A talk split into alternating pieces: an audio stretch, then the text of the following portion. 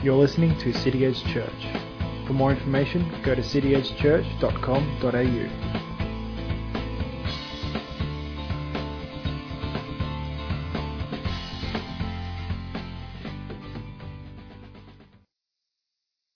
Today, as I threatened last week or the week before, or both probably, we're going to be looking at the marriage supper of the Lamb, uh, inspired by the wedding in Cana we looked at a couple of weeks ago in John chapter 2.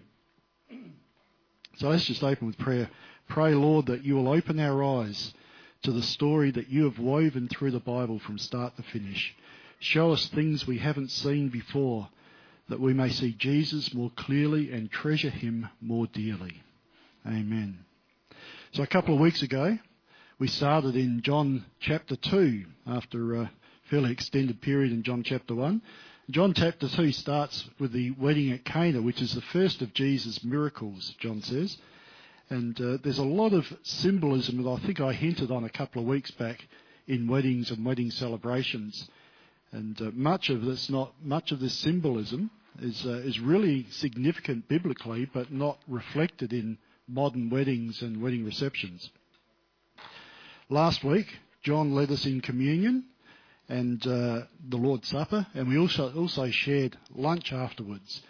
And both of those uh, meals are symbolic of a greater feast to come. And incidentally, didn't Sarah do a fantastic job last week as she preached? Um, I had someone apologise to me during the week because they got more out of her message than they ever get out of mine. So, so it's not the first time I've been told that someone's done a better job preaching than I have, and I'm sure it won't be the last.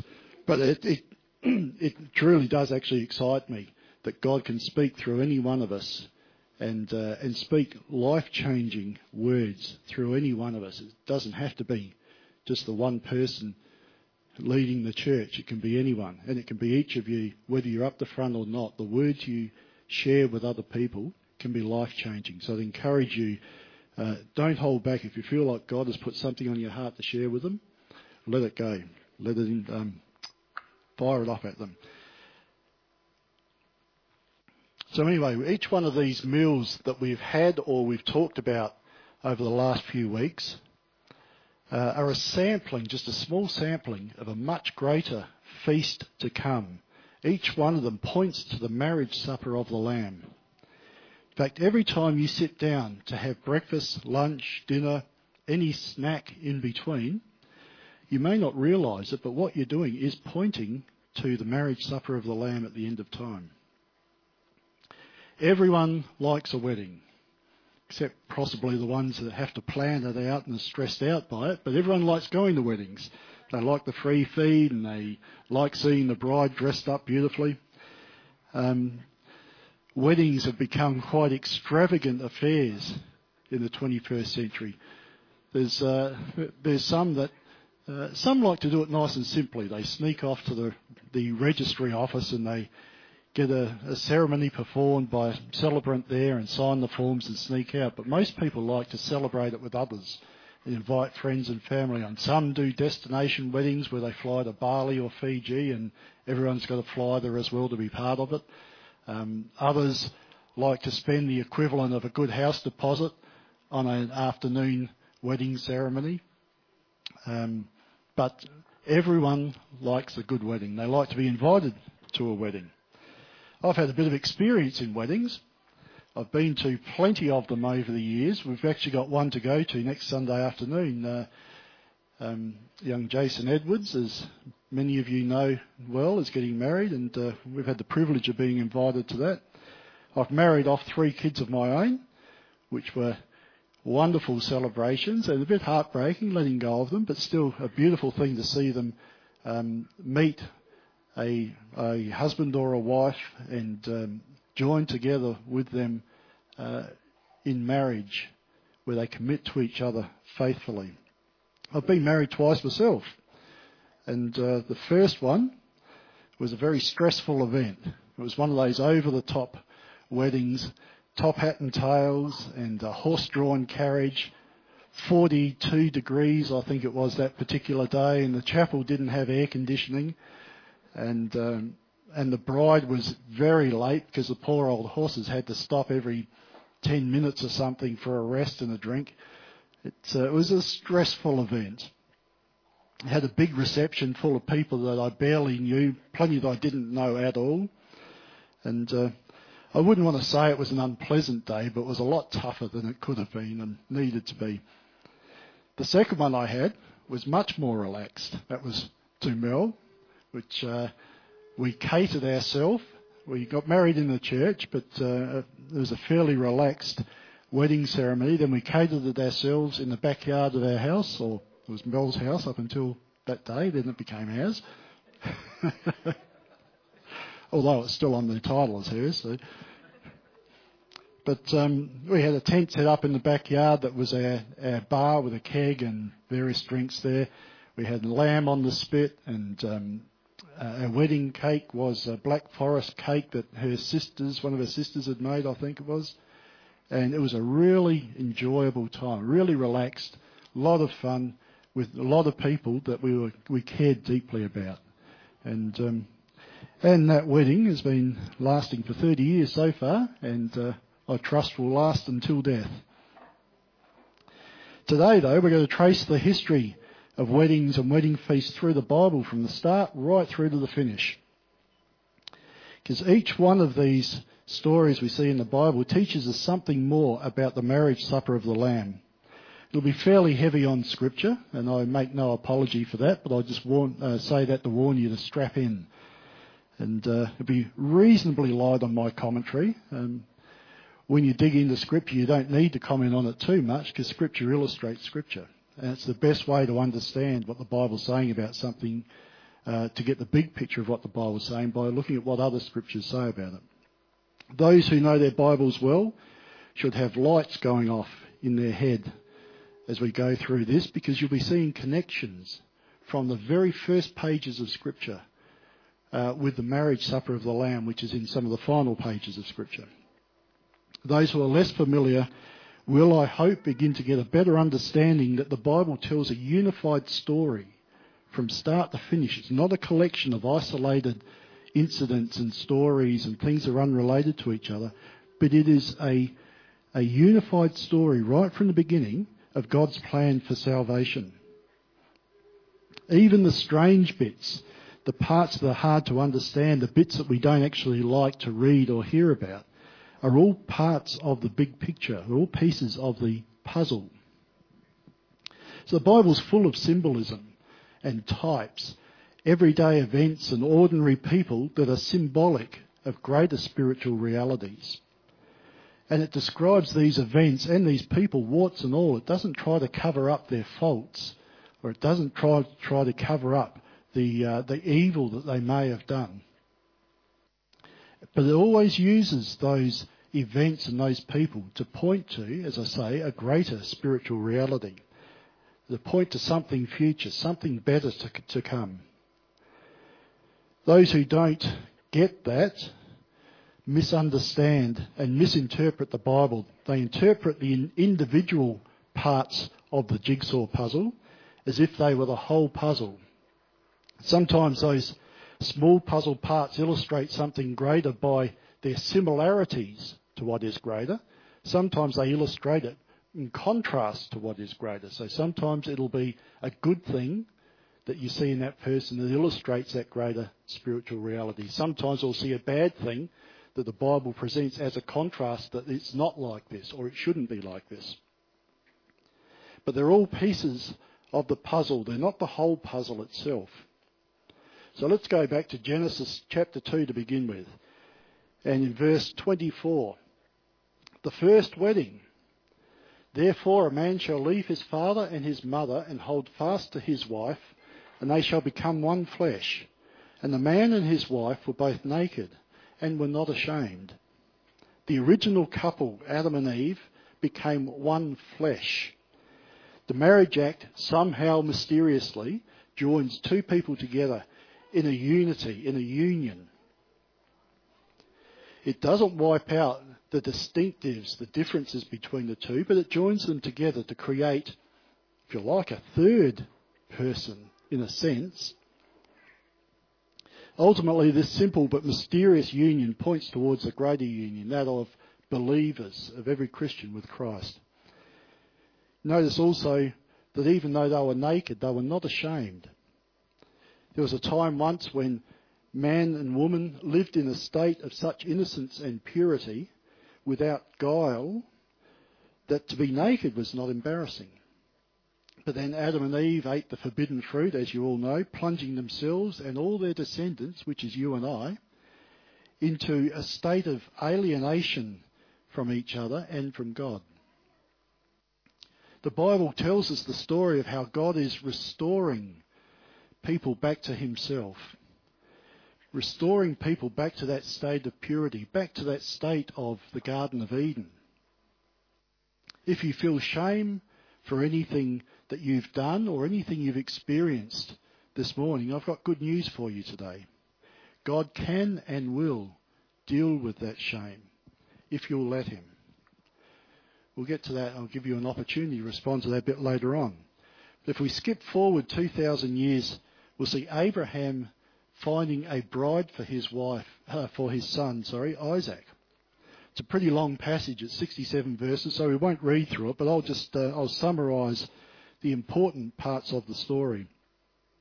There's a lot of customs and strange things that uh, that sound odd to us, to our modern ear, but it teaches a lot about ancient and biblical patterns of marriage. It's, uh, sorry, Genesis chapter 24, the whole chapter.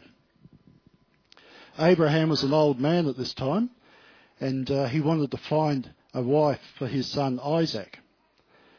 And so he sent his servant, who's, uh, I don't think his name from memory, he sent his servant out to uh, find a bride for his son Isaac, and he sent his servant to a faraway land but to his own people, so his extended family, Abraham's extended family. And he made the servant swear that he would not find a bride for Isaac from amongst the local people, the Canaanites, who were a hated enemy, but to go to the country where Abraham came from originally and find a, a bride there for his son from amongst his own people. So the servant loaded up camels and loaded up jewels and uh, rings and gold and silver and uh, and garments of clothing and took to take with him and went to Mesopotamia, which was where Abraham came from originally. And when he was there, he met a young woman. Uh, he went to a well to water his camels, and he met a young woman there who offered to water the camels and feed them, and offered him a place to stay for that night. The servant concluded that this woman was the bride chosen uh, for Isaac.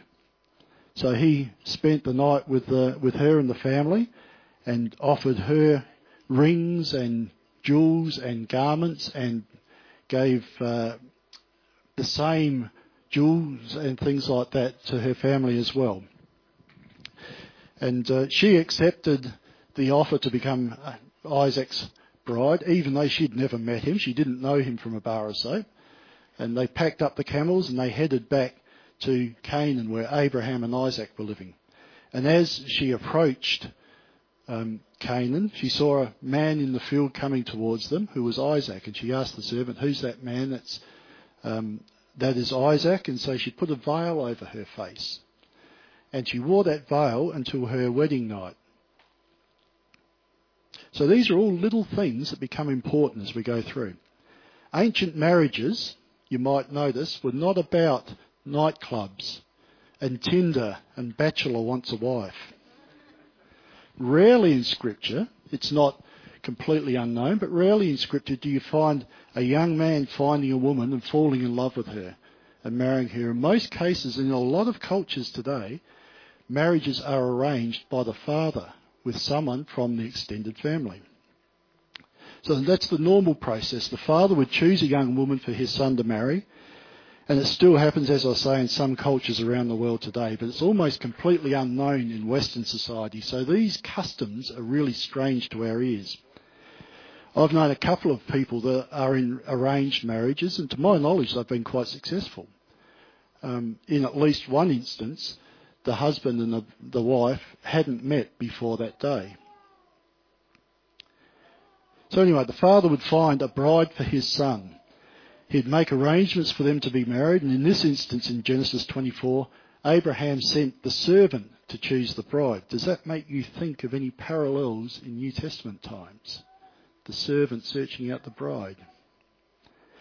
When the bride had been chosen, and assuming her and the family agreed, she was betrothed to her future husband. Betrothal is more than just an engagement. It's more than just a ring on the finger that you can throw a tantrum and say, no, I want to break this engagement and walk away. Betrothal was a legally binding obligation to marry that person. And you actually had to get a divorce to get out of a betrothal. You weren't married yet. And the betrothal would happen a year or more in advance of the actual wedding day. When the wedding day finally arrived, the bride would wear a veil so that the husband couldn't see her face until they went into the bedroom at the end of the wedding reception. There are a number of things that sort of stand out in the symbolism of uh, these ancient customs and in the Bible. And all of them are important for us to properly understand the marriage supper of the Lamb that comes later on. But a warning before we get too far into this. If you want to apply your 21st century moral standards and expectations, you're going to miss the point. Regardless of how loud the alarm bells are ringing in your outrage meter about sexism and, and um, exploitation, this was a patriarchal culture, as all of them were. They were ruled by the men. All of the cultures in that day were like that. The men were in charge, and in a lot of those cultures, the women were nothing more than property of no more value than the sheep or the cattle. It is, but we're talking thousands of years ago. So if you try to apply your current moral standards to that, you'll miss the point. You won't understand what the Bible's telling us about these things.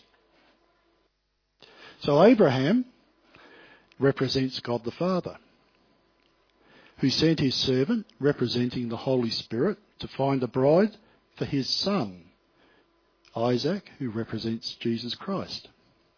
The servant travelled to a foreign land to find the bride.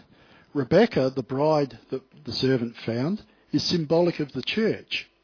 All believers from all nations and all languages and all cultures through all of history are the bride that is chosen for the son.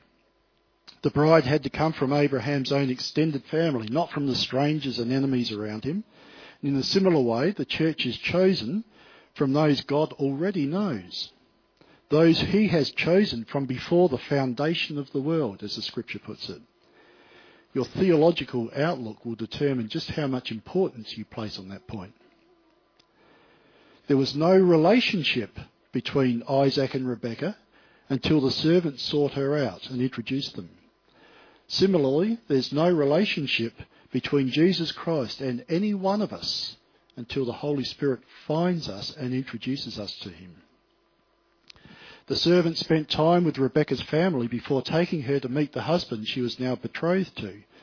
The Holy Spirit, you'll recall, dwells with us and in us until he finally presents us to Jesus Christ, the groom, when we'll meet him face to face in eternity.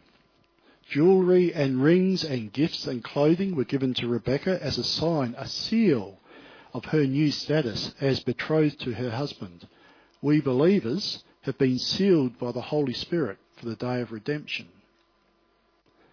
A price was paid to purchase Rebecca from her family, and a price was paid the precious blood of Christ to purchase each and every one of you that have met him, the groom.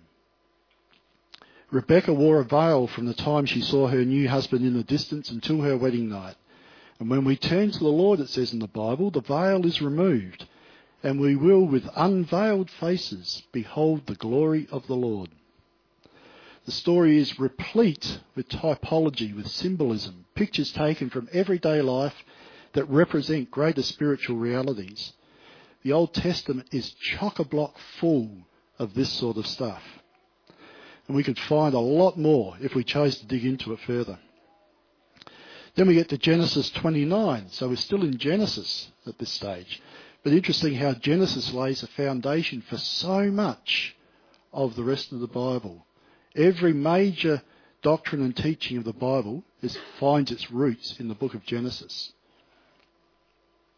So in Genesis 29, we see the first wedding feast.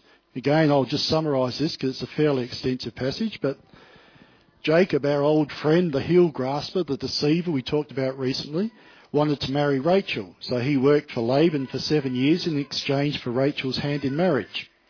When the seven years were up, he told Laban, The time's come, I want to be with my wife. So Laban organised a feast which lasted for seven days. But Laban pulled the wool over Jacob's eyes and put the older sister Leah into the marriage bed that night. Jacob, of course, didn't realise because the bride had been wearing a veil all night long. And uh, he didn't know it was the wrong wife until next morning when the sun came up. Jacob then worked another seven years to finally get the one he really wanted, Rachel. Poor Leah, the unwanted and the unloved bride. But God was gracious to Leah. God gave her the first four of Jacob's sons. In that culture, having sons especially, children, but sons especially, was a mark of great honour. And you read through the Bible, women that were barren were ashamed of being barren. So Leah gave Jacob his first four sons, including Judah, after whom the Jews, are named to this very day. The next wedding, moving on a little bit, that reveals a little bit more of the puzzle, is that of Samson. Samson was one of those strong headed people that likes to do things his own way. To heck with what anyone else thinks. This is what I want, this is what I'm going to do. Which, of course, gets him in trouble. In Judges 14, we read that Samson saw a Philistine woman, one of the hated enemy, and his hormones ruled his head. He wanted her, even though his parents objected, for she is right in my eyes, Samson said. Again, there was another seven day feast, but in this story, Judges 14, we read for the first time about the groom providing clothes for the guest. The groom was responsible to provide special wedding clothes for the guests at his own expense. The guests couldn't just turn up at the wedding reception dressed in whatever they wanted to, any old clothes, even if they were tailor made Armani suits.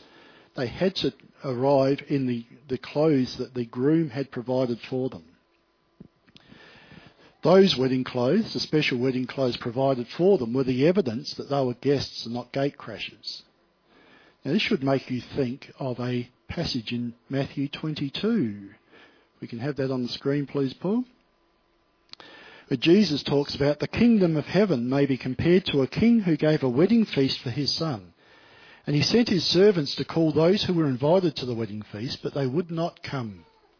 Again, he sent other servants, saying, Tell those who are invited, See, I have, I have prepared my dinner, my oxen and my fat calves have been slaughtered, and everything is ready. Come to the wedding feast.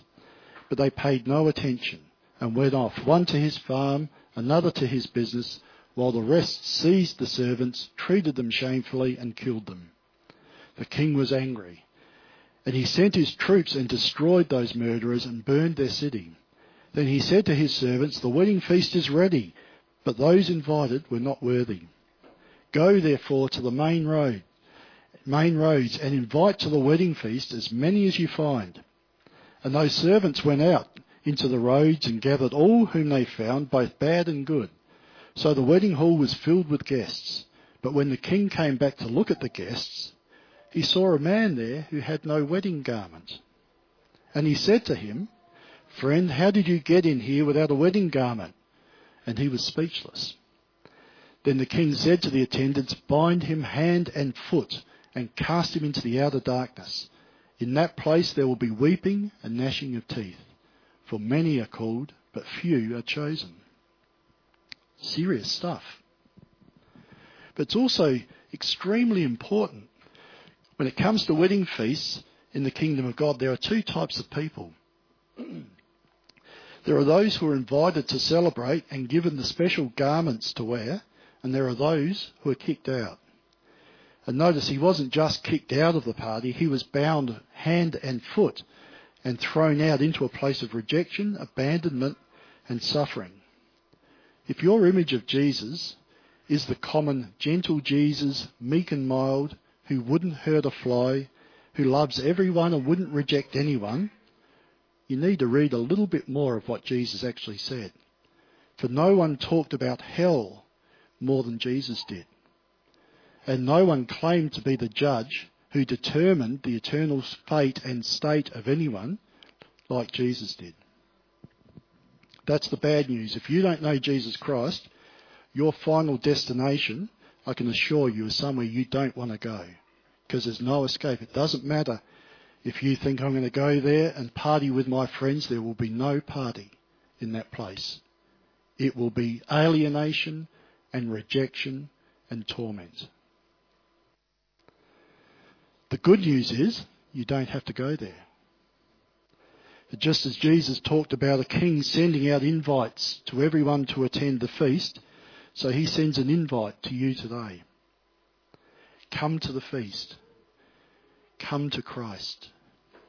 Come and the king himself will provide you with the clothing necessary for the wedding feast. He will provide you with clothing that is the righteousness of Christ.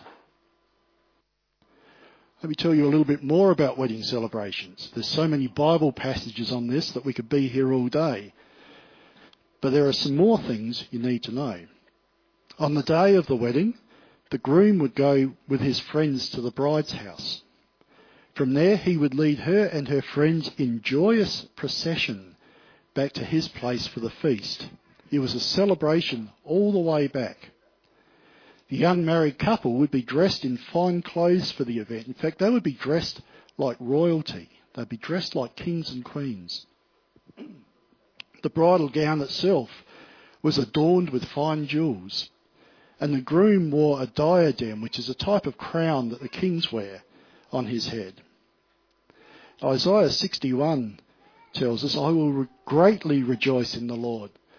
My soul shall exult in my God, for he has clothed me with the garments of salvation.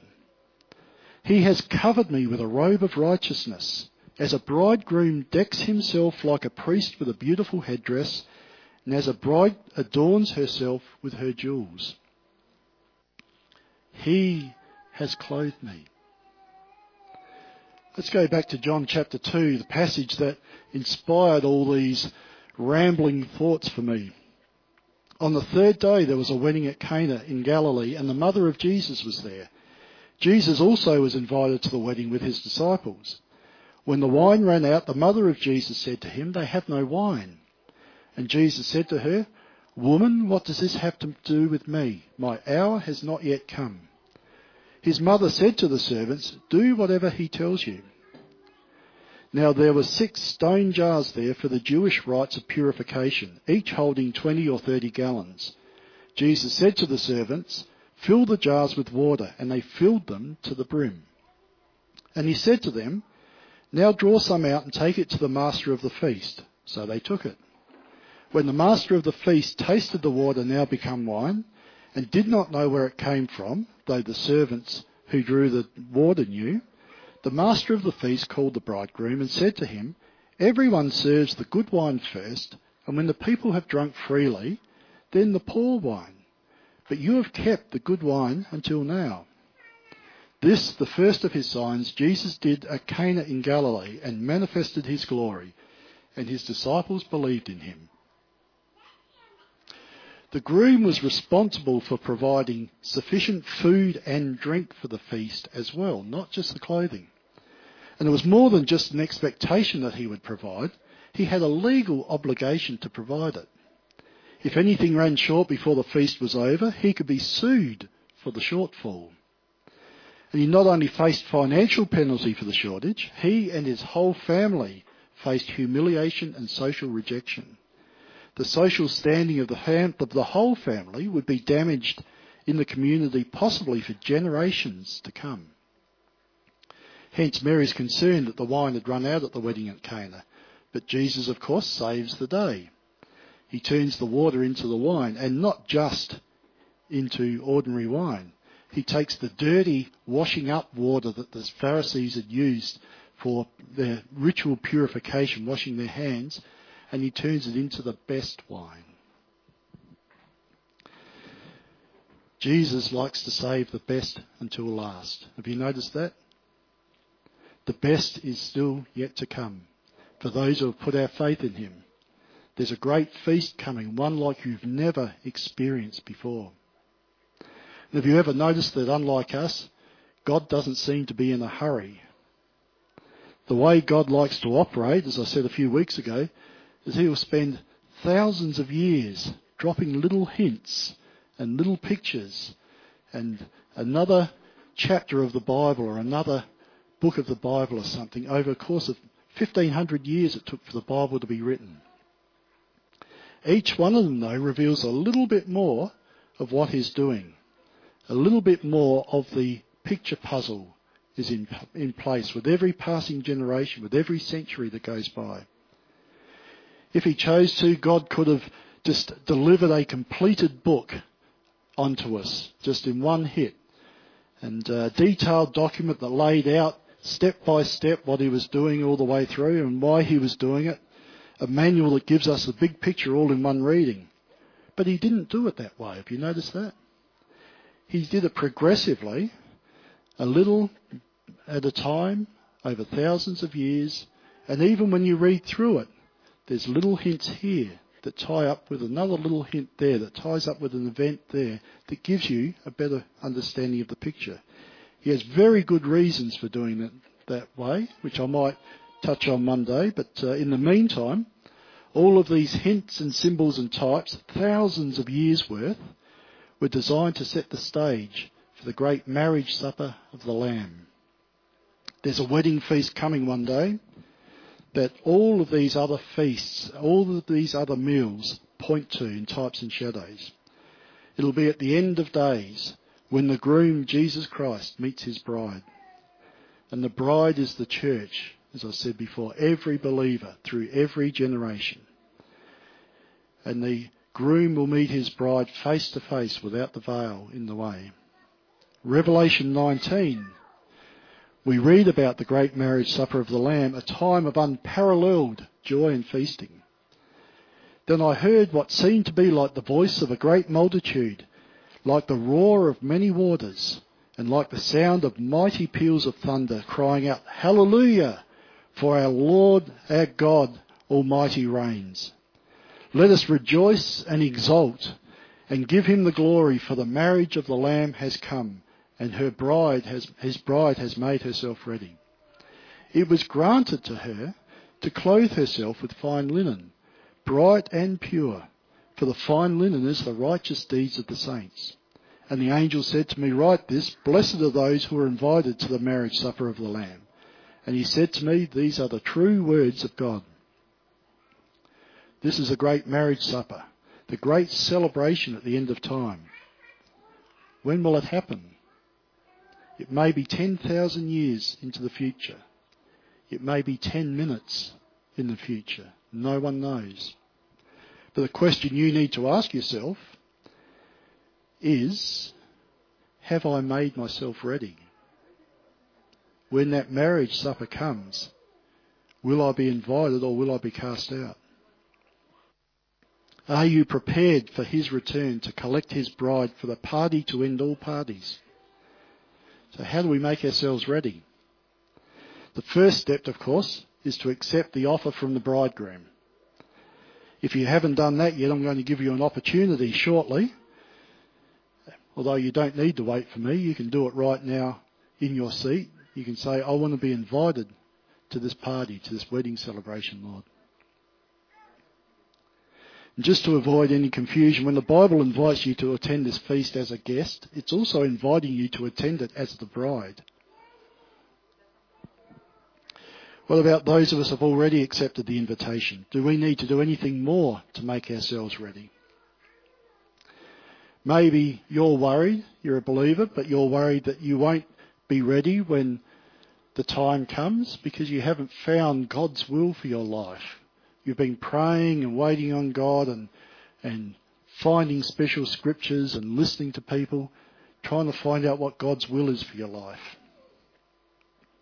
Maybe you've been paralyzed by fear because you're worried about making the wrong choice. If you stress about finding God's will for your life, You don't need to. So many people worry that they will miss it. They get, and they're worried they'll get to the end of their life with regrets and doubts. There's no need, though, to chase after prophetic words at conferences and important speakers, or to go to this meeting or that event to try and find out what God's will is for your life. It's actually really quite simple. Sometimes, though, knowing what to do is a lot easier than actually doing it, but finding God's will for your life is really quite simple. It's three simple steps, and Micah 6 8 tell us what those steps are. The Lord has shown you what is good. He has told you what he requires of you to see that justice is done. Let mercy be your first concern and walk humbly with your God. Three simple steps. Commit yourself to following Christ and living out the three simple steps of Micah 6:8. See that justice is done. Do you see someone treated unfairly? Defend them. Do you know of someone being unfairly blamed? Stand up for them. Set the record straight. Do you see someone being attacked? Protect them. See that justice is done. Let mercy be your first concern. Do you see someone suffering? Comfort them. Do you see someone hungry? Feed them. Do you see someone lost or lonely? Befriend them, direct them. Let mercy be your first concern. And walk humbly with your God. Acknowledge you have nothing to offer in yourself except sin and rebellion. Whatever little good you may be able to do in this life, give God the glory for it. For you can do nothing of yourself, it says in Scripture. Commit yourself to following and serving Him wherever that may lead you. And walk in obedient relationship to what you do know and He will lead you into what you don't know. There's enough in Scripture that tells us things that we can understand. Do them. And God will lead you into the things you can't understand. The whole of Micah 6 8 see that justice is done, let mercy be your first concern, and walk humbly with your God, as summarized in the great command. Love God with all your heart, your mind, your soul, and your strength and love your neighbour as yourself. The steps of a good man are ordered by the Lord, and he delights in his ways, it says in Psalms, I think it is. Follow in those steps. Do those things you know. And God will work out his will for your life on your behalf. Revelation 19:8 tells us it was granted to her to clothe herself with fine linen, bright and pure, for the fine linen is the righteous deeds of the saints. So what are these clothes that the bride wears? Ephesians 2, you might recall, 8 and 9. For grace you have been saved through faith, and this is not your own doing. It's the gift of God, not a result of works, so that no one may boast. For we are his workmanship, created in Christ Jesus for good works which God has prepared beforehand that we should walk in them. God Himself has prepared the good works, the righteous deeds that become the bride's clothing. All you need to do is walk in obedience and do whatever good thing you get opportunity to do and to worship God. And hey presto, you are walking straight into those good works, those righteous deeds. So there's a promise of a great feast for those who put their trust in Jesus Christ. But there is also a warning, eternal destruction. Destruction awaits his enemies when he gets his final victory over them. Revelation 19 again, verses 11 to 16 tells us, I saw heaven opened and behold a white horse the one sitting on it is called faithful and true, and in righteousness he judges and makes war. His eyes are like a flame of fire, and on his head are many diadems, many crowns. And he has a name written that no one knows but himself. He is clothed in a robe dipped in blood, and the name by which he is called is the Word of God. And the armies of heaven, arrayed in fine linen, white and pure, were following him on white horses. From his mouth comes a sharp sword with which to strike down the nations, and he will rule them with a rod of iron.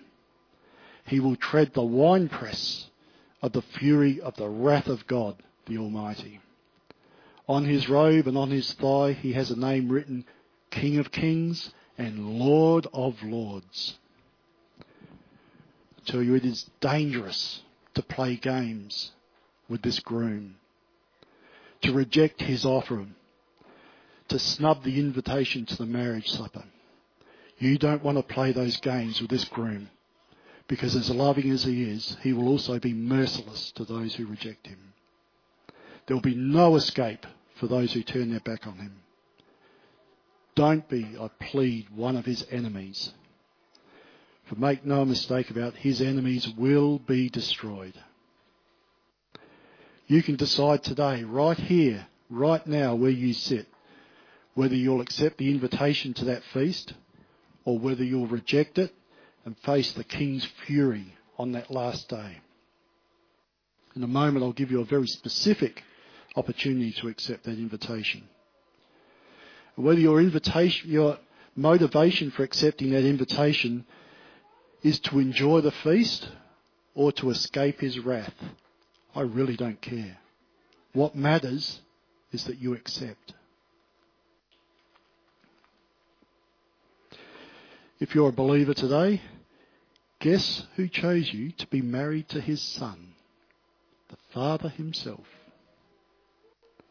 And a great feast awaits you. If you've not yet put your faith in him, I call on you to accept the offer and turn to him in faith and repentance right now. Could I ask everyone to close their eyes, please?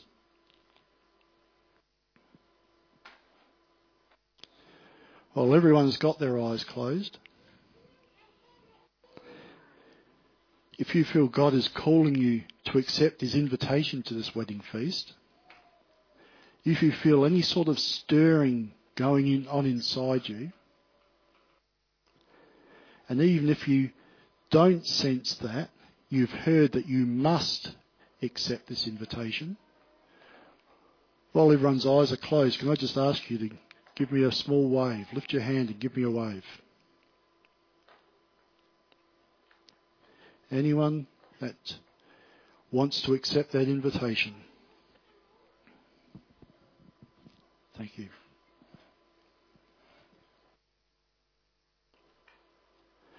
While everyone's eyes are closed, I'll lead a short prayer. I invite you, even if you haven't given me a wave, to pray this prayer.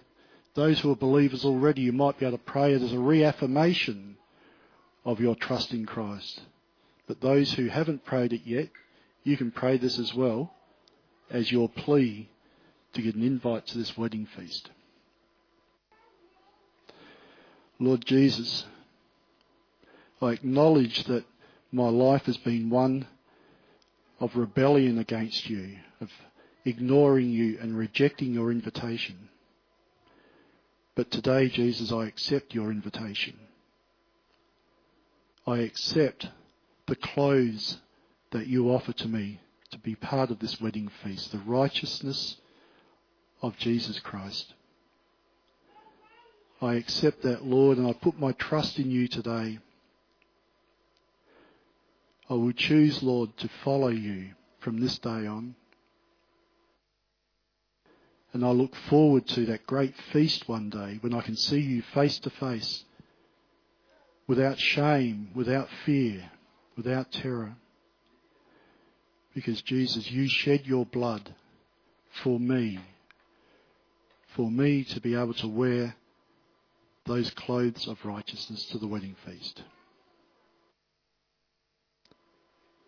Thank you, Lord. Would you change my heart today to be a heart that follows after you and loves you. And thank you, Lord, that we've got a celebration to look forward to. Thank you that this life, as good or as bad as it may be, is not the end of the story for us. Lord, we look forward to that feast at the end of time when we will be eternally in your presence. No more fear, no more pain, no more loneliness, no more rejection. Every tear wiped away and death finally defeated. We pray this to your glory and in your precious name, Jesus. Amen. Thanks for listening to City Edge Church. For more information, go to cityedgechurch.com.au.